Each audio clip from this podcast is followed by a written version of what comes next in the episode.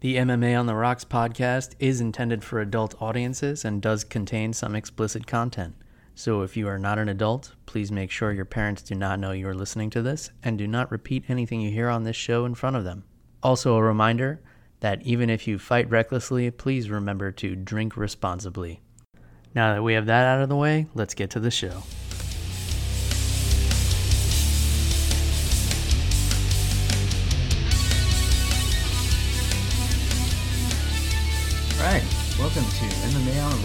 Episode number 25. Today, Sunday, November 27th. Coming off of UFC Fight Night 101 in Melbourne, Australia.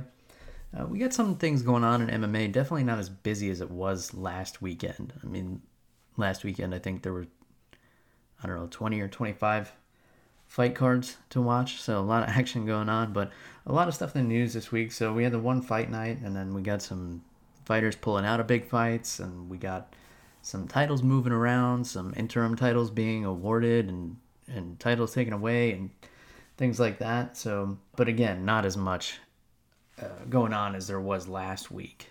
Obviously, with all the two UFC fight nights, Bellator, Invicta, everything else that was going on. Uh, had to do two episodes last week just to cover everything. Uh, and if you missed the last episode, which was an interview with Bellator fighter Colleen Schneider, go back to episode 24 and check that one out. She was a great interview. She has some awesome stories. She's been all over the world, fought everywhere, and she plans to continue doing that. She wants to go back and fight in Japan and all kinds of fun stuff. Anyway, hope everybody had a great holiday as well. So we had that going on last week. Hope everybody got some time off and got to relax a little bit this weekend and eat too much and drink too much and whatever else it is you do during the holidays, watch football. I don't know. Whatever it was, I hope you enjoyed it. And it's just the start of the holiday season, so we got a lot a lot going on. Everybody's to start their shopping. Black Friday, you know, kicked off the shopping season, so everybody's out getting Christmas gifts. I do all my shopping online. I don't bother going to stores. I don't do Black Friday. I don't get involved in any of that nonsense. I, I like my I like my violence on television and on the internet. I don't like to see it in person at Walmart. You know, people hitting each other with handbags over a 26 inch TV is not really you know, what I call a fun Friday morning. In any case, let's get into some MMA news. So, uh, one of the biggest headlines this weekend was Daniel Cormier pulled out of his UFC 206 headlining fight with Anthony Rumble Johnson. Now, there have been some mixed opinions about this card. A lot of people just considered UFC 206 to be the pay per view in between Conor McGregor fighting and Ronda Rousey fighting. So obviously Conor McGregor fought at UFC 205 in New York. Ronda Rousey is going to be fighting at UFC 207. And Daniel Cormier was slated to fight Anthony Johnson at UFC 206, but now that's not happening. DC pulled a muscle in his groin, so he had to pull out of the contest. And, you know, a lot of people are criticizing his camp at uh, American Kickboxing Academy, or AKA, out in California because it seems like a lot of their fighters get hurt during training camp. I don't know if they're sparring too hard or if it's just the training methods that or the workouts that they're going through that they're putting their fighters through. It's just too much on their bodies. Whatever the case, these guys are getting hurt a lot. So maybe it's not smart training. Maybe it's just, you know, a string of coincidences. In any case, Cormier will not be fighting Rumble Johnson. Now, you would think Rumble Johnson would be devastated he uh, was actually very nice and he wrote Daniel a nice tweet saying, I hope you recovered, champ. Wish you all the best.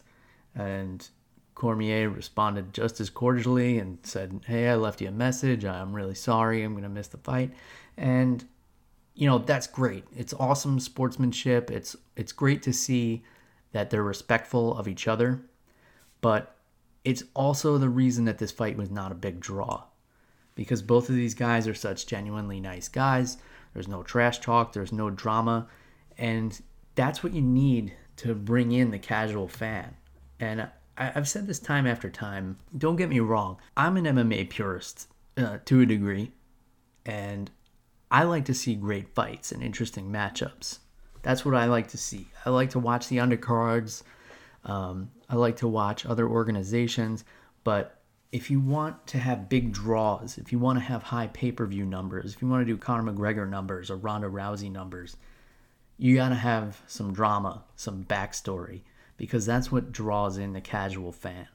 You know, a casual fan is not going to look at a fight card and look at guys' records and see who's a wrestler and who's a boxer and kind of analyze how the fight might play out. Your casual fan wants to see these guys yelling and screaming at each other, having fights on Twitter, having fights at press conferences. This is the stuff that makes money and that draws people in and creates buzz.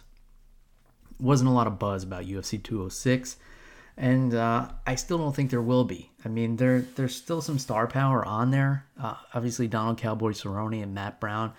To a hardcore MMA fan, this is a dream matchup. For someone like myself, dream matchup. You know, this this is going to be awesome. They both have explosive fighting styles. They're good everywhere. Who knows how this fight can play out? It, it could be a war. It could be a bloodbath. It could be a technical back and forth kind of matchup. That's interesting to me. That's not interesting to the casual fan. casual fan might say, "Oh, I know Cowboy Cerrone. He's cool. He's funny. Uh, who else is on the card?" And you know, if they don't recognize any names, they're not going to tune in. They're definitely not going to pay for a pay per view. So, what the UFC did to try and compensate here is, and it gets a little bit complicated. So, I'm going to try and go over this as delicately as possible.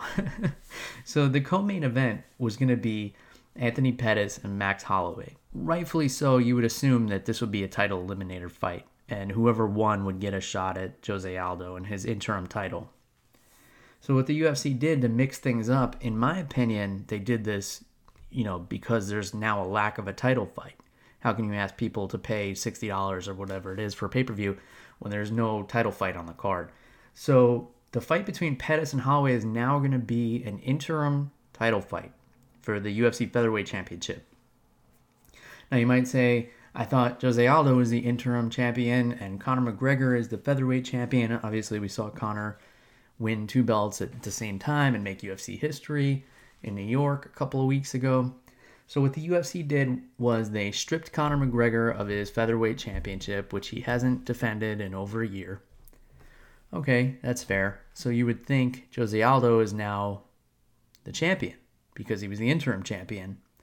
Because was kind of up in the air whether or not Conor McGregor is going to go back to featherweight. I kind of knew all along he was never going to go back to featherweight.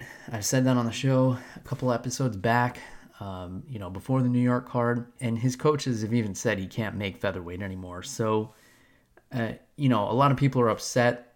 You know, big Jose Aldo fans. I'm a big Jose Aldo fan too, but I mean, come on, you, you got to be realistic here. Get over it. He's not going to get his rematch. I don't think it takes away from Jose Aldo's legacy whatsoever. And who knows what Jose Aldo's going to do. I mean, he talked about retiring and he talked about going and playing soccer and this and that. Uh, the guy's totally unpredictable. So who knows? Uh, I would love to see the old Jose Aldo pre Conor McGregor drama come back and, and, see that guy fight again. And I would love to see him fight either Anthony Pettis or Max Holloway. So this was the UFC's attempt to kind of make up for taking one championship fight away. So you had one headlining fight that you could make the argument was not going to draw a lot of people into buying this pay per view. I mean, that's just the reality of it. I, I, like Cormier, I like Johnson. They're both amazing fighters, uh, two of the greatest of all time, you could argue. But they're not draws. They're just not. So anybody who was going to tune in for them, now they're not. Uh, you have a fantastic main event here. Don't get me wrong, Pettis and Holloway. This is going to be a fucking amazing fight. And I said a couple of weeks ago I was more excited for this fight being announced than pretty much any fight the rest of the year. This has the makings for an instant classic. Obviously, Holloway on a nine fight win streak, I believe, and Pettis just coming down uh, to featherweight. He's only had one fight there, but he, he looked pretty good. Obviously, submitting Charles Oliveira uh, says a lot because Charles is known for his jiu-jitsu, even though, you know, he got submitted in his last fight as well. In any case, both of these guys are deserving of title fight. And if you're confused about why this is happening, I, I don't think I could explain it any more clearly. They need a title fight on this pay per view to get people to buy it. Bottom line. Uh, I wouldn't pay the 60 bucks to watch this pay per view, and I'm a huge hardcore fan, but I will watch it. But I'm not going to order the pay per view and, and put out the money for it. You know, I'll go watch it at a bar or something. Or if it, you know if a friend is is ordering it, I'll come over and, and chip in for beer or pizza or something like that. In any case, Conor McGregor stripped of the title. Um, we haven't really heard much of backlash from him. I don't think he cares, honestly. Um, maybe if he were going to immediately turn around and fight at welterweight, he, he might have put up a fuss about this, but uh, I don't think he's really concerned about it. He made history already. If he goes and gets the third belt, I don't think anybody will say, like, well, he didn't have three at one time. It's still you know, pretty fucking amazing if he's able to win titles in three different weight classes. He'd be the first fighter to ever do that. He doesn't have to have them simultaneously. But yeah, I mean, you're always to have the people who hate on Conor and who think Aldo is getting a, the short end of the stick here because he didn't get a rematch. But, you know, to those people, I would say, uh, tough shit. And, you know, just enjoy the fights. I mean, don't don't worry about titles and rankings and and everything like this. You know, McGregor's not coming back down to featherweight. The only way Aldo is going to get that rematch is if he moves up to lightweight and he blows through a couple of guys. He destroys some contenders there, which, you know, he definitely could. Yeah, I wouldn't rule that out. If he wants it that bad, he, he can move up. He can challenge Eddie Alvarez, you know. I think that would be a phenomenal fight. He can challenge the, the winner of uh, Tony Ferguson and Khabib if they fight. If McGregor is going to take an even longer uh, layoff, you know there are ways for him to do it. You know, whining about it is is not going to make a difference. In any case, that's what's going on there. And then next weekend we have the card, which is, I believe, I believe it's the Ultimate Fighter finale for this season, which I haven't been watching. If anybody's been watching this season and it's worth checking out, I'll, I'll, go back and watch it. Please let me know. You know, send me a note on Twitter or something and say, say, Bill, like, go check this out. The fights have been awesome. The the drama's been really good. But uh, I don't know. I couldn't get into it. I, I think the the trash talk between uh, Joseph Benavidez and Henry Cejudo is is awkward and forced, and I, I think it, it'll be an okay fight between those two. I, I think whoever wins this show is going to get smashed by Mighty Mouse Johnson. And if I'm wrong, it's probably the best thing that could happen to this division because it, it's it's a division nobody cares about right now. Everybody wants to sing about how Mighty Mouse is the the greatest fighter pound for pound, but is anybody really looking forward to flyweight fights right now? Honestly, if you are, you know, let me know. Maybe I'm wrong, but I don't think anybody's breaking their piggy bank open to watch a flyweight fight on pay per view. So that's just my opinion. And I think Mighty Mouse is great. I think he's really exciting, but the guy's got no competition. There's nothing going on there. So what we need is a scenario like we had with the women's bantamweight division when Holly Holm beat Ronda Rousey and all of a sudden the division blew wide open. Now we've got competition left and right this belt's like up in the air. Nobody can hang on to it. That's exciting. And when that happens with the flyweight division, that'll be exciting too. Maybe it'll happen next week. You know, when the winner, whoever wins, I don't even know who's favored to win uh, the Ultimate Fighter. I think we're gonna find out on Wednesday who wins that, but maybe we'll find out. You know, maybe that guy will come in and smash Mighty Mouse, and then you know we got a whole new deck of cards to play with here. You know, maybe Henry Cejudo is a bad matchup for that guy, or or Benavidez is a bad matchup for that guy, and then we got the title changing hands a couple of times. I don't see that happening. You know, if you want to take a week off from UFC, I would think that next weekend would be the week to do it. I know you spent a lot of time with your family over the holiday and everything like that, but I would say, you know, you want to take a little break, take it next weekend. In any case, last night we had a pretty underwhelming card, in my opinion, as well, and you know, consensus on on Twitter, which is where I get most of my consensus from because uh, why not? What else is there? What other forum is there to, to really connect with other fight fans? It seemed like people were disappointed with this card. And I gotta say, too, it's. I don't know what it was. I think it was just a, a low energy card. You know? And it's not because 10 out of 13 fights went to decision, which they did. And that's fine. I think if you're expecting every single fight to be a finish, then you need to lower the bar a little bit. Your expectations are way too high and you're setting yourself up for disappointment. I don't mind that a lot of these fights went to decision and some of them were were great fights.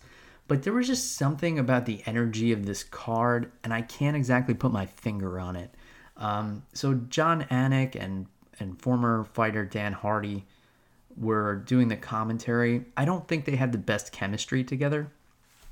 You know, not to hate on those guys. I I think that Anik is great when he does the commentary with Brian Stann, and I think Dan Hardy is great when he does commentary with with uh, Gooden. But there was just something about the way they interacted together that was just a little awkward. It was like they didn't know when to laugh at each other's jokes and they didn't really know how to respond. And they were missing a lot of things. They would say, oh my God, or oh wow, and then not explain fully what happened. And it's like, it, it was, and I know what happened. They were just waiting, each of them was waiting for the other to say something, and then, you know, the moment would be passed. But I think they missed some opportunities to explain to casual fans if you're flipping through this on TV, the whole the whole goal of these free fights on Fox Sports 1 is to to get the casual fan on board with some of these lesser known fighters. You know, that's why you put it on TV. So people are flipping through and they say, What's going on here? But you got to have everything explained properly. And again, nothing against those guys. I think they just weren't in a rhythm together. And then, you know, who knows why it was a low energy card or or why I felt that way anyway. Maybe it's because it was in Australia. Um, the the card was in Melbourne, so it's opposite time from here. So I think it's 12 hours difference actually. So it could be that you know a lot of these fighters are jet lagged or you know they didn't prepare properly. Even though most of them, I think I think almost half the fighters on this card were from Australia, including you know, Robert Whittaker, who won in the main event against Derek Brunson. Now, both of these guys were on five fight win streaks, and they both looked really hot coming into this fight. I think Brunson had a more notable win streak just because he's coming off four knockouts in a row, and uh, I think he was favored in this fight, and for fairly good reason. I mean, he's looked he looked completely dominant in his last four fights, and he's knocked out some killers, and he was calling for a title shot. Uh, I think maybe looking past Robert Whittaker a little bit, which was a huge mistake because this kid is really coming into his own. He's really finding a rhythm and, and he finds ways to win. His striking is phenomenal. He's a counter striker. He has great timing. He has good footwork. So the way this fight went down, in case you missed it, or in case you changed the channel because you were unhappy with the rest of the card, this fight exploded as soon as the, the bell sounded.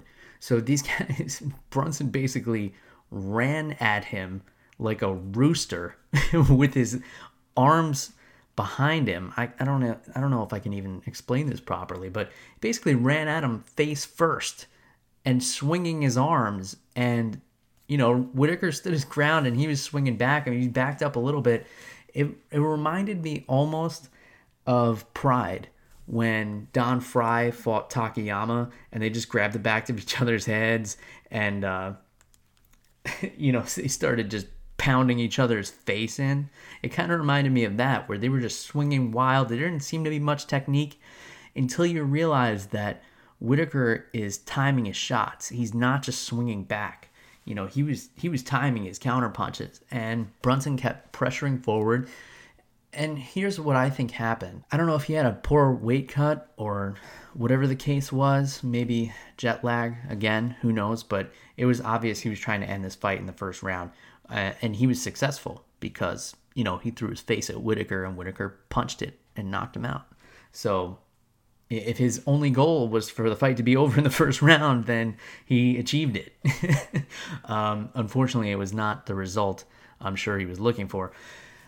Um, in any case, I think, you know, maybe he got in his own head a little bit. Uh, like I said, it seemed like he was looking past Whittaker a little bit. He he was saying that he wanted a title shot after this fight, which it's hard to argue a title shot for him. Not because he hasn't been impressive, but because of all the killers you have in this division right now. Um, obviously, you have Romero knocking out Weidman, and he's probably going to challenge Bisping next. Uh, then you can't deny that Jacare Souza is a top contender. And of course, when Luke Rockhold is healthy, I mean, he just held the title yesterday, it seems like. So you can't really deny that he's up there either. So I think Whittaker's a little bit more realistic. I think he was more focused on the challenge in front of him. I think he fought a smart fight. He didn't try and brawl with Brunson when Brunson came flying at him like an angry rooster. and he timed his shots. And you really can't deny the guy's power. Uh, if that was ever a question, because he had been fighting at 170, he moved up to 185. So you might think, oh, well, he's not going to have the power to compete with guys at 185. Uh, he definitely uh, removed any doubt of that last night when he knocked out Derek Brunson. So huge, huge win for Robert Whittaker.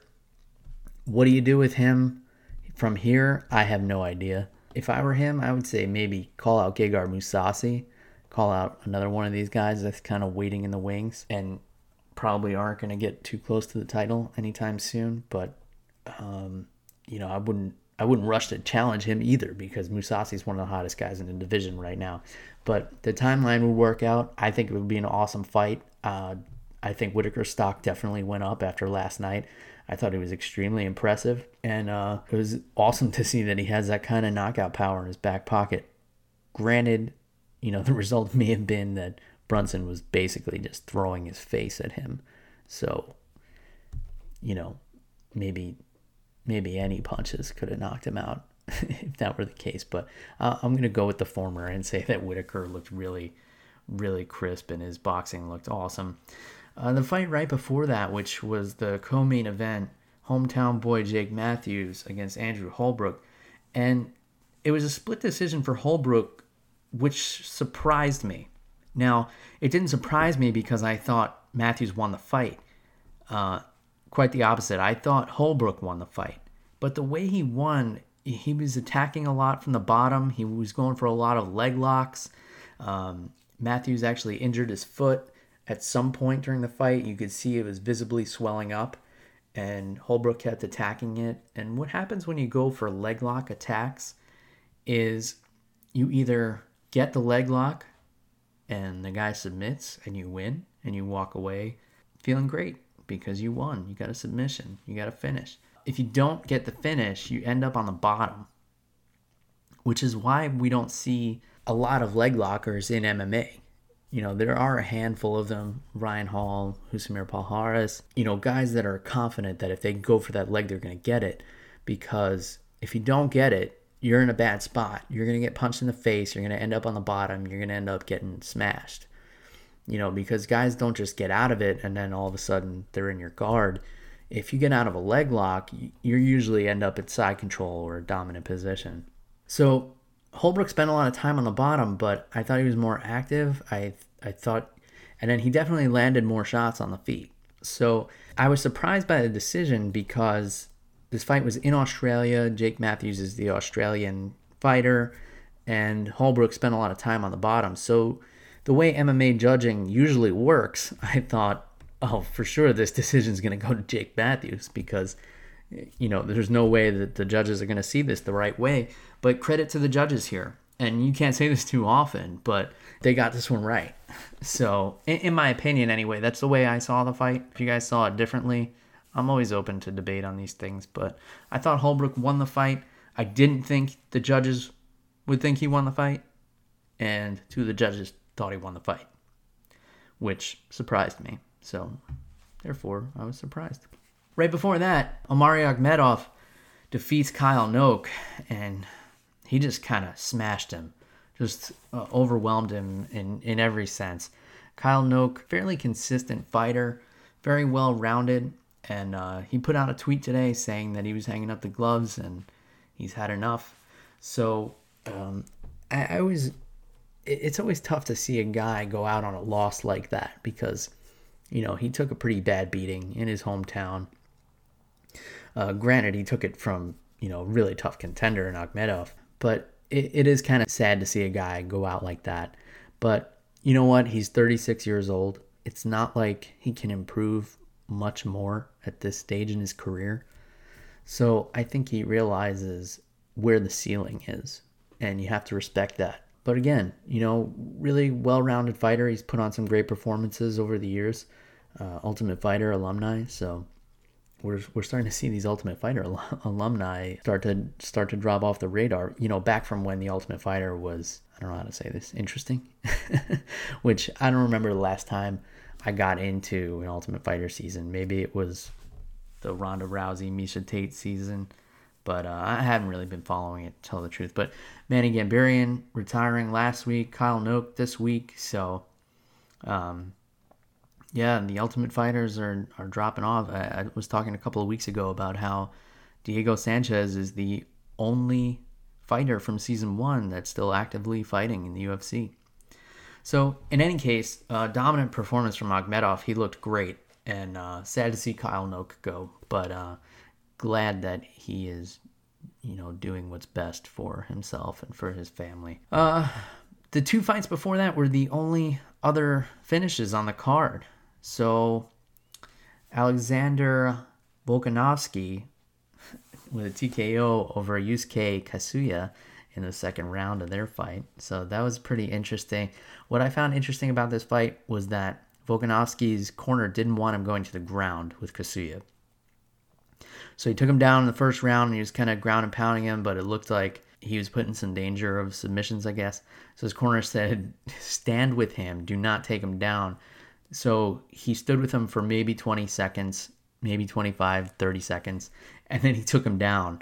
But he was able to ground and pound him. And he said that he just felt so much stronger on top and he never felt like he was in any real danger. So he ignored his corner and it worked out for him. Not the greatest strategy in the world because your corner is there to see things that you're not thinking about or that you don't necessarily see while you're in there because you're in the moment, your adrenaline's going, and everything like that. So, nine times out of 10, you should listen to what the corner's telling you, but to his credit, it worked out for him. You know, he felt good in there, he felt strong on top, so he took him down, got the ground and pound victory, and uh, looked impressive doing it. Before that, newcomer Tyson Pedro submitted another UFC uh, Ultimate Fighter alumni, rather, uh, Khalil Rountree.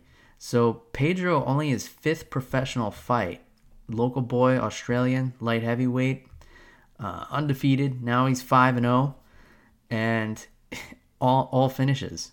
So he's got four submissions and one knockout on his record, and he got rocked by Rountree in, in the first round. Well, this fight ended in the first round, but Rountree came out and he landed some big bombs and knocked Pedro against the cage. So he was able to recover and take him down and choke him out. Rountree, uh, his jiu-jitsu not looking so impressive. And here's a guy who lost on the Ultimate Fighter. I think he lost twice on that season. And then he lost at the finale. So a little bit questionable why he is back again. But, you know, I guess they just need an opponent because they wanted to bring in this kid uh, on the Australia card. So that might explain that. I wouldn't be surprised if we don't see Rountree back in the UFC right away. But he did show some some big power in that first round. So if he can work on a little takedown defense and maybe some submission defense, definitely sky's the limit. Great athlete. Other than that, there was a real bloody fight between Daniel Kelly and Chris Camozzi, and that that fight was was a war. Both of these guys super tough and super durable and known for being able to take a lot of damage, and they did. I think Camozzi won the first round and he opened up Daniel Kelly's face and there was blood everywhere. Uh, I mean, I tweeted a picture of, of the end of the movie Carrie for those who, who remember that movie where she gets the pig's blood dumped on her at the prom. That's kind of what this fight reminded me of. And I think Camozzi was so shocked that he couldn't put Daniel Kelly away that it just, you know, sucked the wind out of him. And then Daniel Kelly was able to come back and and win those second two rounds. That, that's the way I saw it going anyway. Other than that, I'm looking up and down the card now. You know, Ben Nguyen and uh, uh, Gian Herrera, they they had an awesome fight. That was very back and forth, and and Ben Nguyen's uh, Taekwondo I think was the story of that fight, and he really banged Herrera's face up pretty good. And then Jason Knight, who, if you'll remember, a couple of months back, he fought on a fight night card, and and he had like a he had like a Diaz brother kind of like he was cutting promos and he was on the undercard and he's like cutting promos at the end.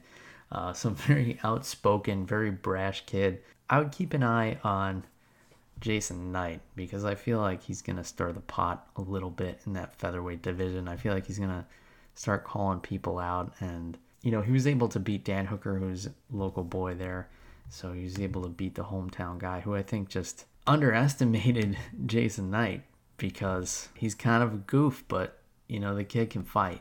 So that that was a cool fight. That was a good one too. So you know there were some good good fights on this card. I, I think people were a little bit too critical, but again, like I said, there was just something about it that there was just a lack of energy, overall lack of energy. I, I can't really put my finger on what it was. I don't I don't think it was completely the commentary. I don't think it was completely the fights.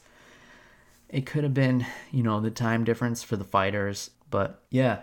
In any case, so the on the rocks portion of the show, last week I talked about my rum cider recipe, and then on the second episode last week I talked about you know some different bourbons and stuff with with Colleen Schneider, which I have yet to try out. I plan on you know going to the store maybe next weekend and trying out that Four Roses bourbon she was telling me about for sure. But um, the episode before that last week, I was talking about my rum cider recipe. So I, I did actually make that on Thanksgiving, and I made a video of it and I put it up on YouTube, MMA on the Rocks on YouTube, and uh, I'm also working on getting the YouTube channel embedded on the website, so that should be coming this week as well. So I'm going to start experimenting with the YouTube content. Maybe I'll start putting up some short videos, drink recipes, um, how to's, things like that. Uh, I'm going to play it by ear. I'm going to put some content up there. I'm going to see what kind of feedback I get. Let me know if YouTube is where you like to consume more of your media. You know, because I've been doing the podcast thing for a couple of months now. I feel like I'm getting comfortable with it. I'm getting in a rhythm. I appreciate all the feedback you guys have been giving me. If you do have some feedback or you have some thoughts on the podcast, please, uh, you know, leave it on iTunes or Google Play or wherever you're listening. Leave a review and let me know what you're thinking, what you'd like to hear differently, or what you enjoy about it as it is. In any case, uh, I'm going to give the YouTube thing a go. So, MMA on the Rocks on YouTube. Not much content up there right now, but, you know, I'm working on it and I'm going to be plugging it into the website. And uh, the more people enjoy it, then the more content I'll put on there. So, I'm going to continue doing this. You know, you can expect an episode every Sunday, roughly. And if there's a lot going on, I'll do two. If there's an, a big interview or somebody, you know, I feel like talking to or is available to talk to, then I'll I'll put something up during the week as well. But we'll go forward every every Sunday, and uh, hopefully, if anybody tried out that uh, that uh, rum cider recipe, let me know what you thought of it for sure. It's an easy recipe. It's not just for Thanksgiving. This is one that will get you through the holiday season. So. If you want to do it at the next uh, family gathering, it's a good one. You know, the grandparents can sip on it. Uh, you know, make it a little stronger for grandpa, maybe um, depending on what kind of shenanigans you're looking to get out of your family during the holidays. In any case, feedback on iTunes, everywhere else. If you want to get in touch with me directly, you can do so on social media. As always, at MMA on the Rocks, Twitter, Instagram, Facebook, or you can go to MMAonTheRocks.com and you can leave me a message there. Uh, don't be shy. I like to talk to people. I like to hear your opinions. Tell me I'm wrong. Tell me, you know, you think differently about something. Uh, always up to debate these things. I love talking about fighting. I love hearing from you guys. And uh, let me know what you're drinking as well. I've gotten some interesting drink recipes on Twitter that people have been sending me. So uh, I plan on trying those out in the coming weeks. For now, uh, I'm drinking some Los Altos tequila just on the rocks with a, a splash of lime seltzer. Kind of a poor man's margarita. so nothing uh, you know, nothing too out of the box to report on this week. I'm trying to wind down from the holidays, but um, definitely more next week as far as that goes. And that's all I got for everybody. Till next week, cheers, goodbye.